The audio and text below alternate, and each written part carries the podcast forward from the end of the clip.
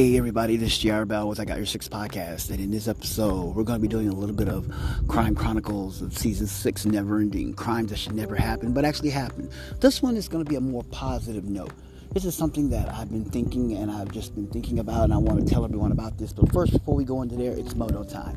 Hey, remember, rich people, poor people. Think about that when it comes to paying your bills. Don't rob Peter to pay Paul. Do what you got to do. And also, like my daddy always says, never quit your day job while conquering the world. When I say rich people, poor people, I mean like this. Rich people always act poor. Poor people always want to be rich. So if you're trying to achieve your dream of being successful, act like you're poor. No matter how much money you have in your bank, you'll always act like you're poor. Do that, and that'll help you when it comes to achieving your dreams of being successful. Hey, let me show you a little trick. Remember this, time is money, money is time. Wasting time, you're just wasting money. You don't want to do that. Now, let's begin. This podcast is sponsored by BlackBlueElectronica.com. Go to all your electronic needs. Go to BlackBlueElectronica.com. Get all your electronic needs there. Check it out. Go search. Look around. Do what you got to do. Just check it out.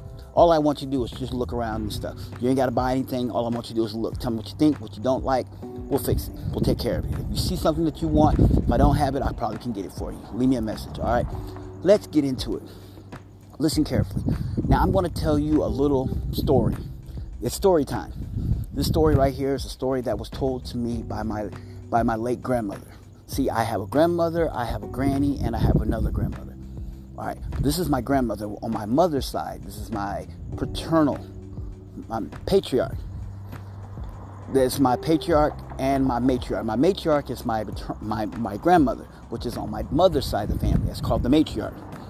Patriarch is my father's side of the family, so now you know the difference when I say patriarch and matriarch. The matriarch of the family was my grandmother. My grandmother's name was Ressie C. Gunther. The C stands for Copeland. Related to Kenneth and Gloria Copeland? Yes, especially Kenneth Copeland. They're related from back in the days of slavery. That's how they're related, because the family was living in a big house and they split. The Copeland clan split. Also, my relatives, a little history, they went back and bought the plantation house, so now they own it. Also, a little history, my grandfather on my mother's side of the family was a big-time jazz legend. Yes, he was a big-time jazz legend. My grandfather played with some of the great jazz legends like Count Basie, Duke Ellington, Charlie Parker, Billy Moten. My grandfather played with Duke Ellington. He played with Big Joe Turner. And also, he was one of the last of the great Blue Devils. Yes, and also he played with Jay McShann. My grandfather wasn't well known. He wasn't famous. He didn't hang out with all the white people, all the successful people.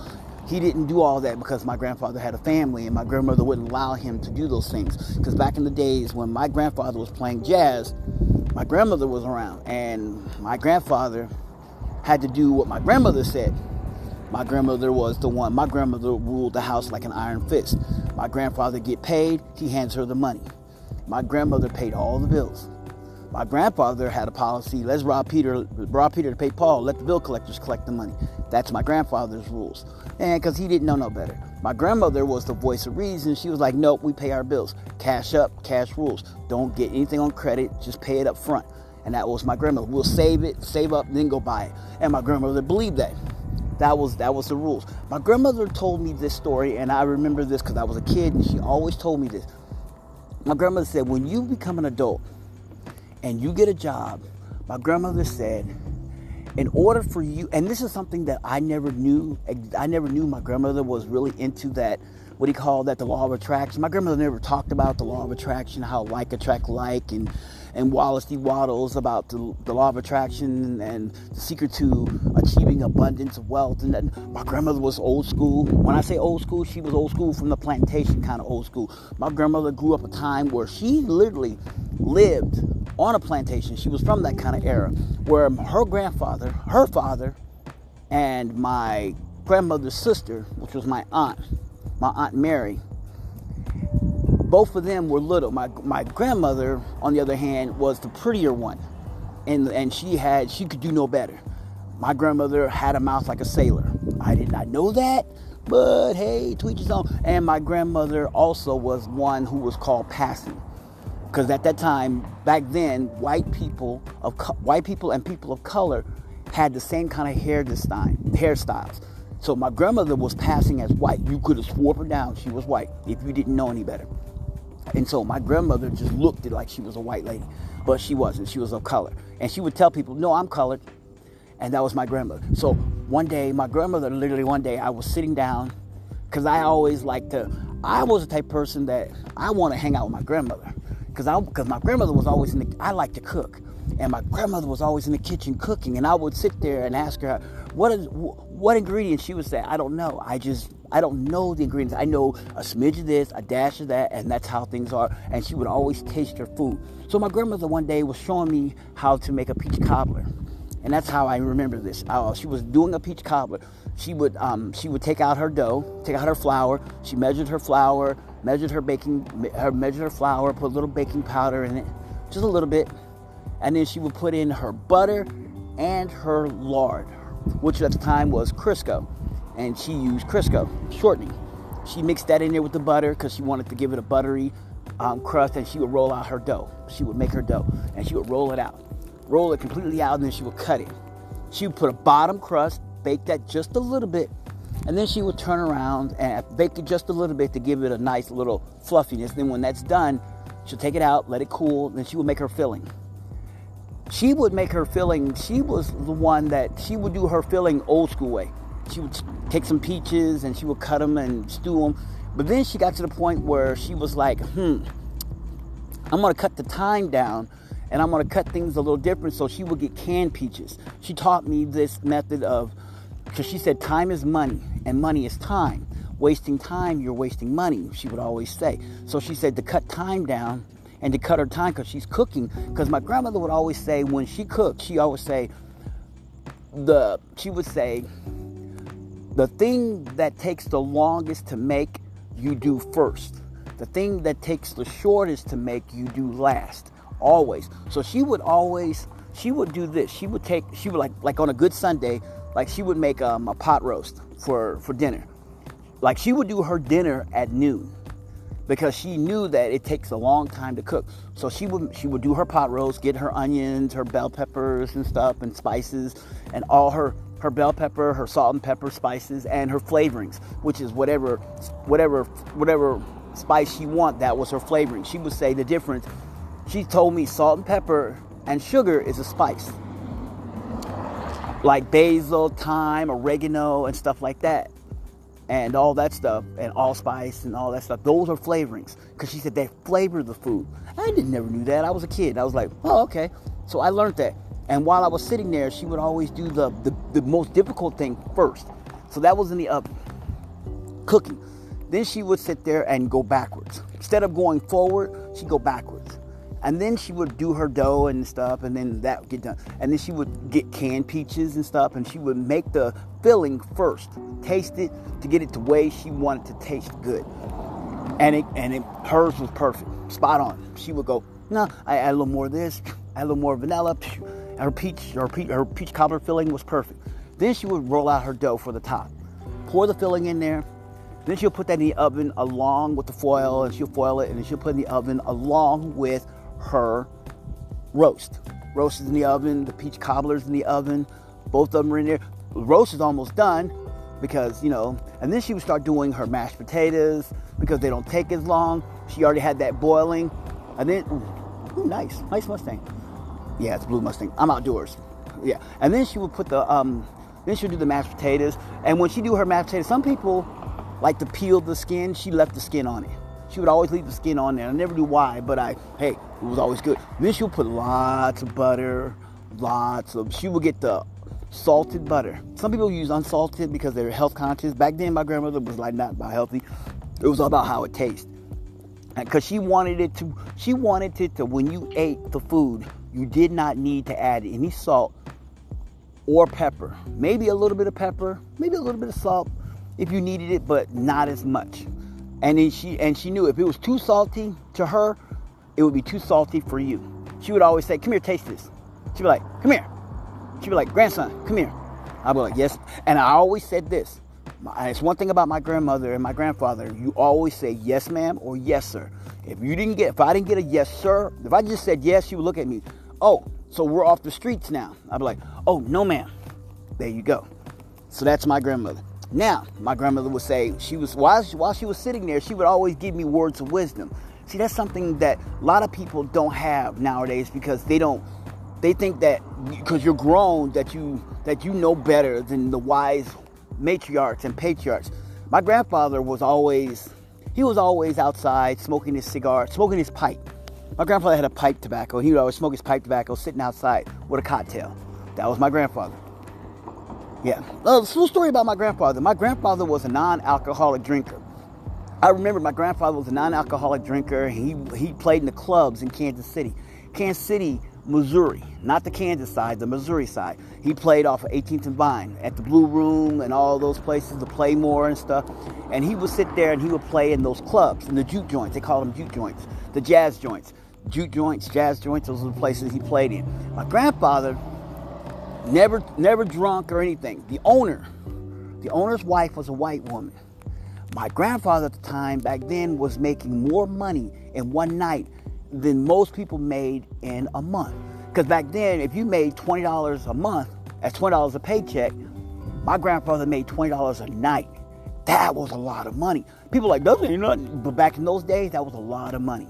So my grandfather, and then one day my grandmother told me that my grandfather never drunk. A white lady came up to him and offered him a drink. My grandmother was there. They were girlfriend and boyfriend at the time. They were just dating. My grandfather refused the drink. The white lady came up to my grandfather, threw the drink in his face, and walked away. My grandfather was sitting there like, what did I do? I don't drink. The band member came to him. The band leader came to him and said, Listen here, boy. My grandfather was like, huh? My grandfather was like, yes. Listen here. White woman offer you a drink. You thank her and you take that drink and you down that drink. He says, I don't drink. You're going to be drinking now. And when a white woman offer you, when a good white woman like her offer you, he didn't know who she was. That's the owner's wife. He said, I didn't know. You go over there and you apologize if you ever want to work here again. Because back in those days, there was Mr. Pendergrass. He was a county commissioner. He ruled that area with an iron fist. If you wanted to work in Jackson County, you had to go see the Commissioner Pendergrass, and he was a brutal man. That man ruled that world, and he was a tyrant. So that's a little thing about that. So story about that. My grandmother said that my grandfather apologized, and he took the drink and he drank it, and that was the day that he never put the bottle down, and he became an alcoholic right then and there. And that was it. He played better music that way, smoothly, good jazz. He was more loose, more fluid. More gender fluidly in the music. Music came out really good. And he played all night. Good musician. My grandpa was a great musician. Yes. If you ever want to know, go to YouTube, look up Last of the Kansas City Blue Devils. You can find it and you'll see videos about the Kansas City jazz scene. My grandfather's in their video and he's talking. I bought the video. Really hard to find. Cost a lot of money, but hey, you know what? Price to pay when you have your grandfather. I can see him forever. And time and timeless capsules. Yes. Okay. Now go back. Let's go back a little further. Let's go up a little further to my grandmother. My grandmother was sitting there, and my grandmother told me the story. She said, she asked me, "You got a wallet?" I said, "Yes, ma'am." She said, I had a little football wallet. My dad got me this wallet. It was a wallet that had all the NFL teams on it, the AFL, the NFL teams on there. Had the Houston Oilers, and stuff like that. The Baltimore Colts. That was back then. It was that's old school when you remember the Baltimore Colts and the Houston Oilers and stuff like that. And the Kansas City and the Dallas Texans. That's before they moved to Kansas City, became the Chiefs, and they had the old logos and stuff on there. It was my dad's old wallet, so I had that wallet, and I had that on there, and it was a good wallet. I love that wallet. It's a great wallet, good old wallet.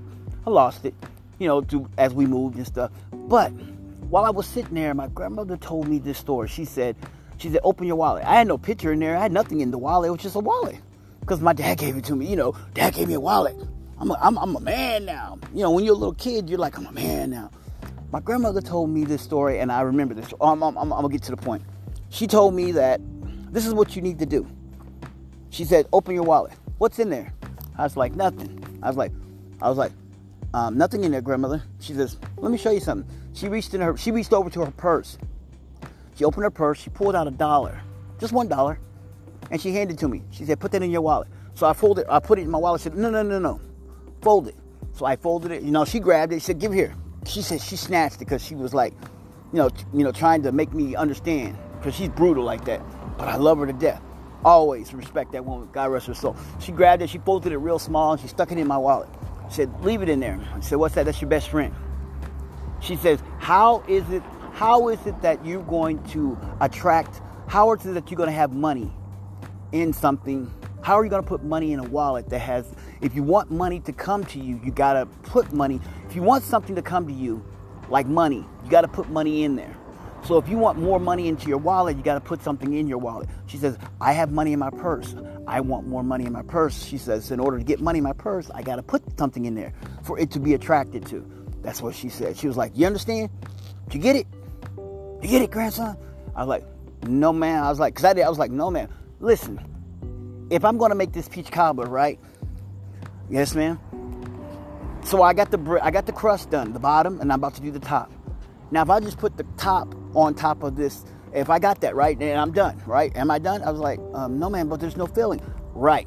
So in order for this to be a peach cobbler, I got to put a filling in there. But you already got the crust at the bottom." I'm like, "Yes, ma'am."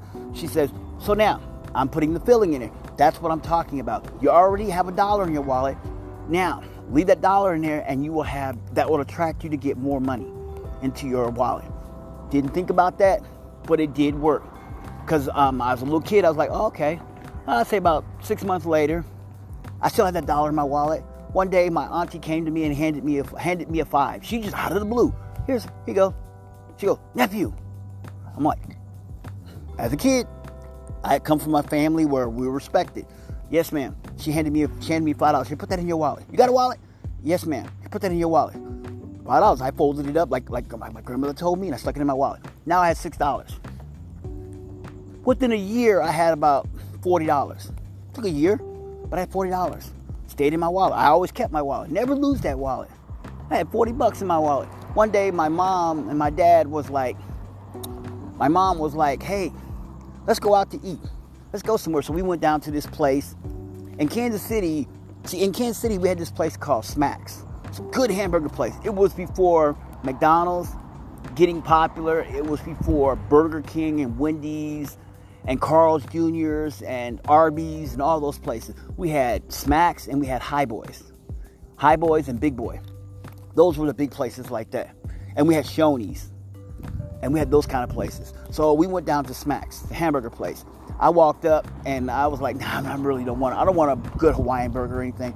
And she said, "Oh, okay, what do you want?" So I said, "Let's go to the, so we went to Foremost, went to Velvet Freeze. It's a little ice cream place in Kansas City. If you're from Kansas City, you know that history. If you don't know what Velvet Freeze is, it's a little ice cream place. We went there, and we, like if you were in California and you're in SoCal, like up in the area where I'm at in San Bernardino, you remember Lucky's ice cream place. So I was in Lucky's drugstore. So I went to Foremost, and I got me some ice cream. I had my own money. I pulled out a $5, and I bought my ice cream. I paid for it, and I had change.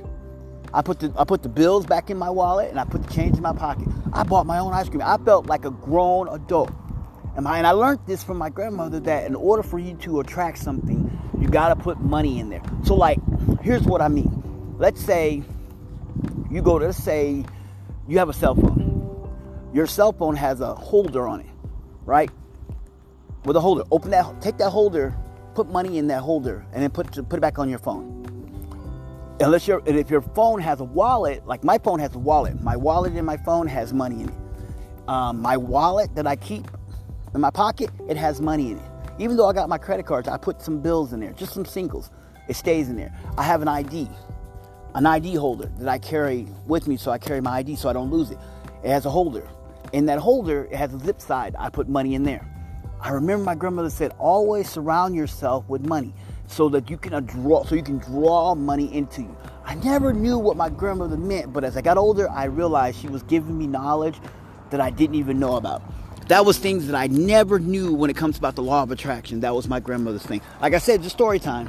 And that's how my grandmother taught me about the value of law of attraction. She would always tell me that. Now, that was my maternal. Now, my paternal, that was my maternal, my matriarch, my mother's side of family. Now, my dad's side of family, which is my paternal, see the difference? My maternal, which is my patriarch, which is my dad's mother, which is my granny. My granny always taught me this value. My granny always taught me this one valuable lesson. She said that whatever you do when you go shopping, everything that has a price is not the actual price. She would always tell me, remember this. If you see something in the store, let's say you go in the store and you go buy a TV. At the time, I'm from an era, so if you wonder what the hell am I talking about, this is just because I'm old school. My granny went into a store to get this floor console. It was a Curtis Mathes. Curtis Mathes was an old brand, American brand, that was a really good branded company. Curtis Mathes, RCA, Philco, Zenith, those were old school brands. My granny went and got this Curtis Mathes console. She looked at it. It was a big console, real nice one. This console, it was a TV / hi-fi. Now, for you those who don't know what a hi-fi is, hi-fi was a record player. It was a stereo system. It was called a hi-fi. That's what they called it back then. See, I'm telling you my age. That's how old school I am. That's how old I am. I'm telling you my age. She went and got this console. She looked at it. She went to Sears and Roebuck. Back then, it was Sears. It wasn't by the Mays Company. Consolidated Federation Company. It was actually R.H. Macy's, the actual Macy's company. Consolidated Federation, Mays Corporation, ended up buying out Macy's, and they changed their name to Macy's Incorporated. That's a little history note. So now Macy's is not really the actual Macy's. Back then, it was R.H. Macy's, which was the Sears and Roebuck Corporation. They had one in Kansas City, a big building, and then they had one in Chicago, the big building, because they were from Chicago, and then in New York and stuff. Well, we went down to Sears and Roebuck. She saw this floor console that she wanted, which was a Curtis Mathes, with the hi-fi next to it, where she can play her vinyls, records. No CDs, just records, just vinyls and 8-tracks. It played vinyls and 8-tracks. That's how old school she was. That's how old school I was. So she went in there, she saw it, and it was like $200 for that baby. Back then, that was a lot of money. $200 was a lot of money for that hi-fi, for that console. She was like, She said, nope. Even though she wanted it, it was color too. Back then, you had a choice of color or black and white. She's like, nope. It's color. I really want it, but you know what? I'm about to get the black and white. So she went and bought this small black and white one for like $20. She bought this black and white for $20. She said, well, it'll do. And it did. She said, I really want that console. I want that floor console, but it's too much. She said, I'm going to wait. And she told me, never take the value. Never take something at face value. Wait. See if you can get it at a cheaper price. Always look for something on sale. Sometimes you might have to buy something pre-owned. Sometimes you might have to buy something used in order to get something. So I waited. So I remember she waited and waited. 6 months later, she waited. A year later, we went back there. It was around the Christmas season. The floor console she wanted that was in color was on sale for $100. She went and bought it. Boom, dropped the money down and went and got it. She got the floor console she wanted. She bought it for herself for Christmas. She wanted a Christmas gift for herself, for her house. And she bought it. And she told me, see, that's the one I wanted. Remember a year ago when we came out here and we saw that and that was like this much? It dropped. So she bought it. It was a year old, but she got it. She always told me that, remember, bargain shop. If what all else fails, you have to bargain shop. She says, don't just take things at value. So I always learned that. So I'm telling you, sometimes you may have to, if you're looking let's say a good example, you want that new iPhone 13. But now there's an iPhone 14 coming out. But the iPhone 13 is still popping. And the new iPhone 14 is coming out. So here's what she said you do. Here's what I tell you what you do. Look around. You might can find that exact phone that you want for half the price. It's like $1,300 for the phone. You might can find it for like $700. Find it somewhere for $700, or you might find a used one. Some people say, well, I want the new one. Hey, sometimes you might just have to get a used one. I would say sometimes you might have to get a used one. Do what you gotta do to get what you gotta get. If you have to get a used one, it's used, but pre-owned. It's like buying a car. Sometimes you might want to go buy a car. You go to a car dealership, you can't afford to get the brand spanking new car right off the showroom floor, but you can get a pre-owned car that someone else had drove with the warranty and stuff that's just as good.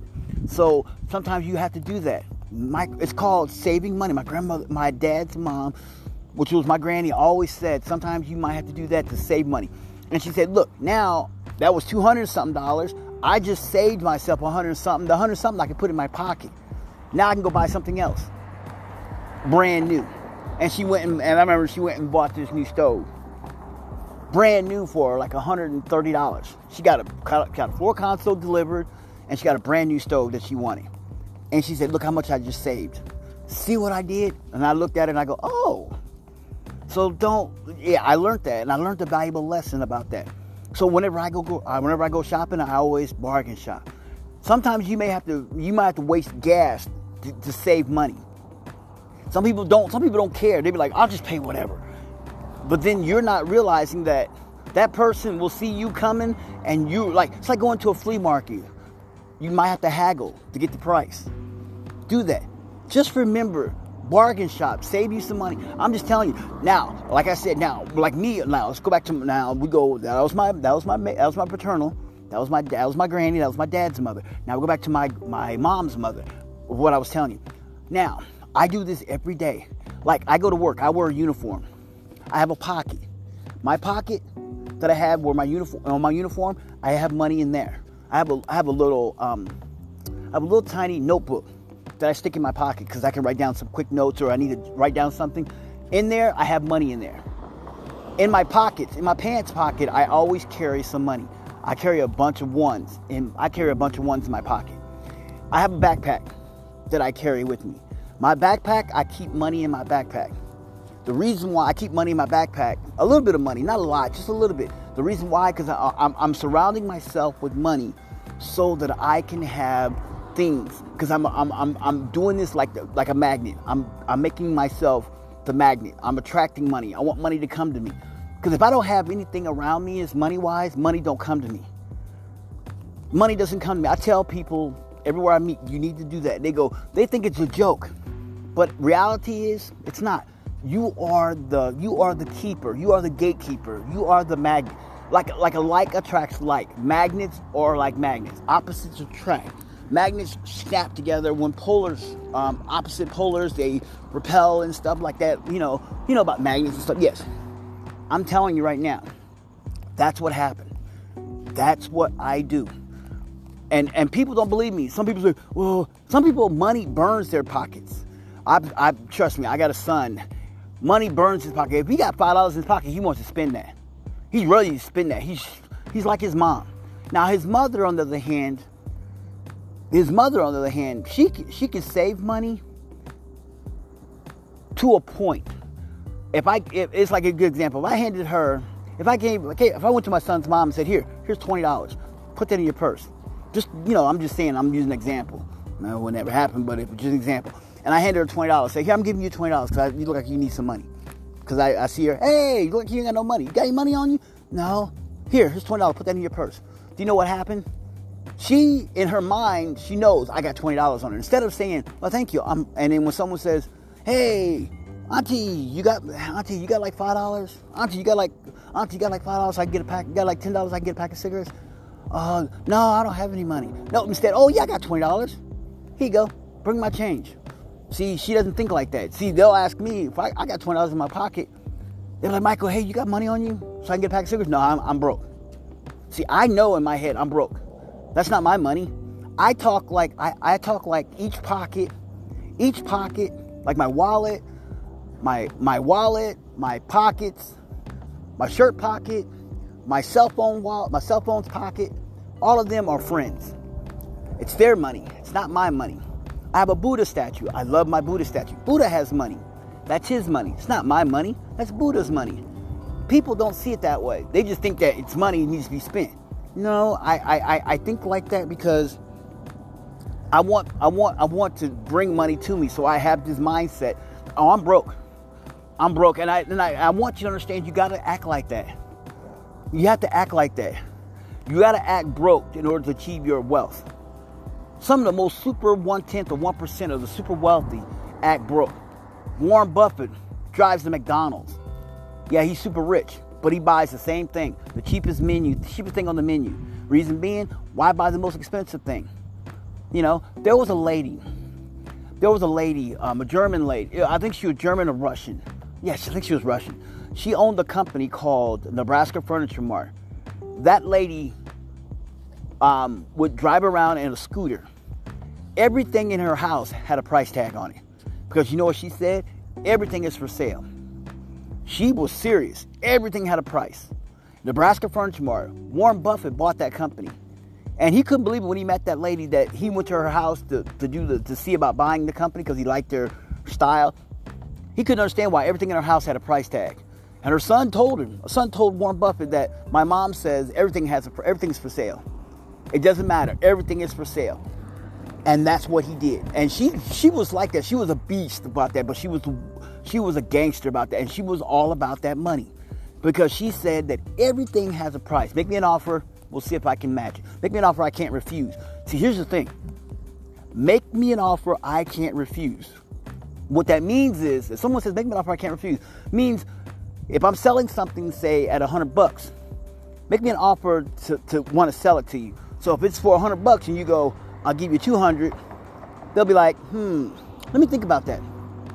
See, when you said $100 and you say, I'll give you $200, they'll say, let me think about that. But if it's for $100 and you go, I'll give you $300, sold. He didn't have to think about it. He made $200 profit off of a $100 item. That's what it means when it says, make me an offer I can't refuse. That's what that means. Make me an offer I can't refuse. That's what that means right there. For you to understand something, that's how that means. So when people tell you, make me an offer I can't refuse, that means you got to make them an offer to make them want to say yes. So sometimes you may have to pay 3 times. Like, good example, if I want to buy Twitter, say Twitter's for sale for 40, say Twitter's for sale for 30, say Twitter's for sale for $30 billion. $30 billion Twitter's is up for sale. And I'm rich like Warren Buffett, Jeff Bezos, Elon Musk, and Mark Zuckerberg, and Bill Gates, and Larry Ellis, and Armando Montego, you know, and what's his name, Carlos Slim from Telemex, Mexico, and it's for sale for $30 billion. Everybody's gonna be like, oh, I'll give you $30 billion, I'll give you $31 billion, and then I'll give you $35 billion. Elon Musk goes, I'll give you $40 billion. I walk along. I'm a billionaire too. Let's say I'm a billionaire. J.R. Bell's a billionaire. MBJ Group, multi-billionaire. I walk in and I go, everybody's offering, the highest bid is $40 billion. I go, $60 billion. They will be like, sold. Why? Because I gave them more than what it was actually valued at. If you really want it, see, rich people, when they really want something, they will buy it at an inflated rate. And then the amount that they spent, they'll get it. What they do is, like, if I spent, say, it only is worth $30 billion. But Elon Musk offered $40 billion. I turn around and say, I'll give you $60 billion cash. They'll be like, sold. So now I spent $30 more. So what I have to do is I have to write myself a note. See, billionaires write themselves a note. I owe you. I go, I owe myself. I owe you, the company, my business, $30 billion. So now I got to go back to work and hustle up to get the $30 billion that I just spent. More than what I needed. So when I buy the company, I own the company now, then I have to give up $30 more billion. I got to make $30 more billion back. So I got to get out there and grind. I got to get out there and hustle and grind and try to make that money back. That's how rich people think. So now what I'm telling you, this is why I said it was story time. The reason I'm telling you that story about my grandmother and my granny is that you need to surround yourself with money. If you can't, my grandmother said, if you can't afford to put a $100 bill in your wallet or your purse, put $10, put $20, stick it in your purse. Put it in your purse your purse or wallet where you can't see it. Don't put it where if you open your wallet, you see there's a 20. No, fold it up, stick it in your wallet where you can't see it. Put it behind an ID or behind something where you cannot see it. So you don't know it's there. But you don't know it's there, but you know it's there. That's what I'm talking about. Leave it like that. Do it that way so that you'll understand and you'll have a concept. And then every time you get a little extra money, like an extra $5, find that spot, drop it in your wallet or purse. Just keep putting like that. Eventually, when you do that, you know what? You'll eventually have more money in your purse or wallet than you thought you had. Because I remember I did that one time, and I ended up my wallet fell apart because I had to get a new wallet. My wallet was coming apart because it was getting fatter and fatter. I opened up, I had like $200 in my wallet that I was just putting little bits in here and there, 10 there, 5 there, 1 there, and I had to take all that money out and I had to count it, and it was $200. And at the time, I really needed that $200, so I took it out. And I needed it, and I had to spend it because I was grocery shopping, so I went grocery shopping with it. That's what I'm talking about. Extra money that you did not miss. You wasn't going to miss it. So do that, all right? Think about that, all right? And do that, all right? Hey, by the way, I love each and every one of you out there. I appreciate you listening to my podcast. This tip right here, story time, I want you to understand it's going to help you to achieve your abundance of wealth. Just remember, if you got a pocket, put money in there. Don't be sitting there walking around like you're big time. Now, let me give you a good example. I'm gonna make this quick because I'm gonna tell you right now. Fat Joe, Joe Crack. Well, I call him Fat Joe because Joe Crack, you got to know him personally to call him Joe Crack. I don't know him personally, so that's Fat Joe. Fat Joe, the hip hop artist and mogul. Here's what he does, and he says it. He carries $5,000 in his pocket. He carries $10,000 in his pocket. Literally, in his pocket, he carries $10,000. Reason being, he says, I can do that. I may be rich, but I got $10,000 in my pocket. The reason why, because I want to show that I do have money. And he shows that I have wealth. I may look and he says, I walk around like I'm broke. I walk around, I don't flash all the jewelry and stuff when I'm out and about somewhere, but I got $10,000 in my pocket. But I walk around, and I may go somewhere and eat, but I eat somewhere that I can afford. And they say, what do you mean? I eat somewhere that I like to eat. I don't have to go to the most expensive restaurant to eat. I can go somewhere cheap. I got people. I got people on payroll. He says, yes, I may be famous. I may be famous and maybe famous and well off, but I'm also smart. Why do I need to spend more than I should? Why would I spend $400 on a meal when I can go to somewhere else and get a meal for like $30 or $40? Do you understand that concept? It's $400 for a meal, and I can spend $30 to $40 on an inexpensive meal and get full just as good and eat just as good. You don't have to spend that kind of money to live that lifestyle. Just be more conscious and savvy. Do that, all right? Hey, this is J.R. Bell with I Got Your Six Podcast, and I believe in each and every one of y'all. I want to thank you for listening to my podcast, and these tips right here are going to help you stack your money. Do that. Put money in your pockets, because sometimes people always say, well, what does it do? How am I going to achieve? What does it do if I put money in there? Just remember, just do that. If you got a purse, if you're a lady, put it in your purse and forget about it. I knew a young lady that I bumped into in one of my life journeys. I told her that, and she had a purse, and on the bottom it had a lift where you can lift up the bottom. It had a bottom plate, a bottom cardboard plate. She would lift that up and put money under there. One day she was out and about somewhere, and never thinking nothing of it and stuff, and she literally went somewhere, and she was with her friends and stuff, and she was busy, and she, life journeys and stuff. You know how life journeys and stuff. She's out there eating and stuff, and her friends were all, and she had a mindset that she knew that she's like, I can pay for my meal. She ordered her simple meal that she ordered. She didn't get nothing expensive. Well, all of a sudden, one of her friends looked at her and said, can you pay for my meal? I'm short. I don't have the money. She goes, I have enough for my food. Oh, shit. I'm kind of short. And they were at a fancy restaurant, a really high-end restaurant. And she says, okay. She goes, lady comes over. She goes, how's this going to be? She says, separate checks. So because her friend was like trying to be booed, trying to be, make her pay. She's like, no, I got my own meal. Oh. So everybody's like, who's going to pay for the meal? And she goes, we're all paying for our separate. Oh, okay. So she gets her meal. And when she gets her meal, her friend reached down her purse. She looked on her phone, and that's when she noticed that she didn't have enough to cover her meal. And she said, "Oh!" And she started thinking. She put her hands in her purse, and she goes, "Oh!" She reached down in her purse and she pulled out, and she had enough to cover her meal. She paid for her meal.